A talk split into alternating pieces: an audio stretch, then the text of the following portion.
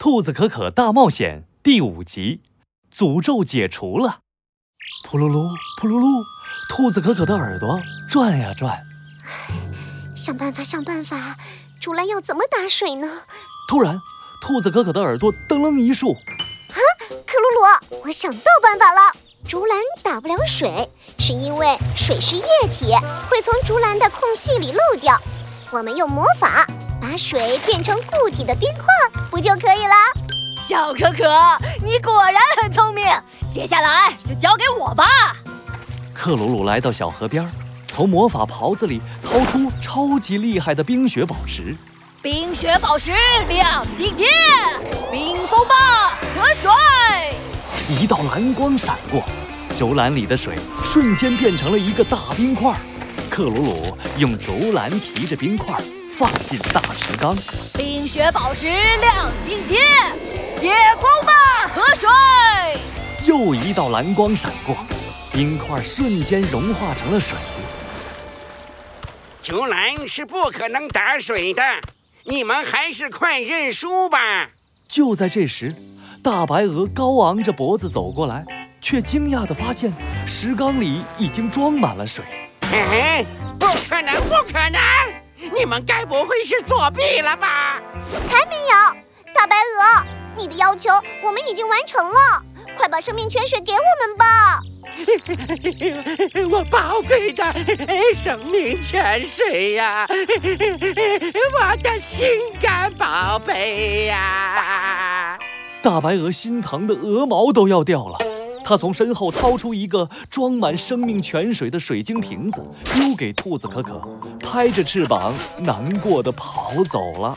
兔子可可接过水晶瓶子，和克鲁鲁开心的击掌。我有智慧，我有魔法，我们终于拿到生命泉水了。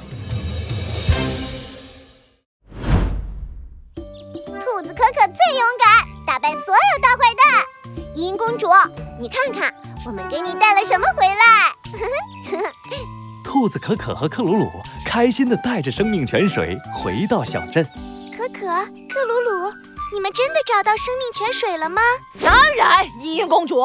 接下来就让我来帮你解除诅咒吧。克鲁鲁把生命泉水滴在茵茵公主身上，哗啦啦，一阵五彩光芒闪过，诅咒解除了。茵茵公主从癞蛤蟆变回了美丽的公主。啊，我我真的变回来了！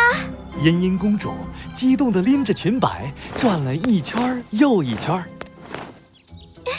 兔子可可，你是最有智慧、最勇敢的小兔子，谢谢你救了我。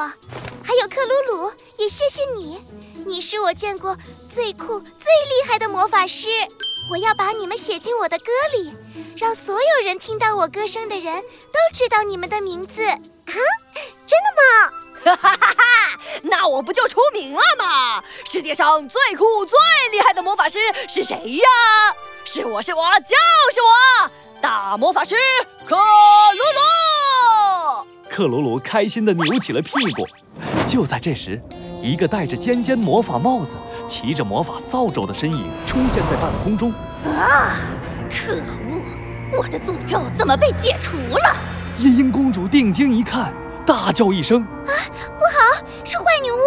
兔子可可、克鲁鲁，你们千万要小心啊！”坏女巫低头看了看兔子可可和克鲁鲁，眼睛瞪得像灯泡那么大。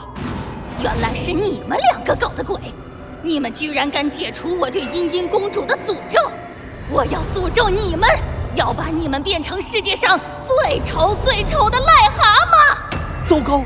愤怒的坏女巫要诅咒可可和克鲁鲁，要把他们变成癞蛤蟆，这可怎么办呢？兔子可可和克鲁鲁能打败坏女巫吗？请听下集。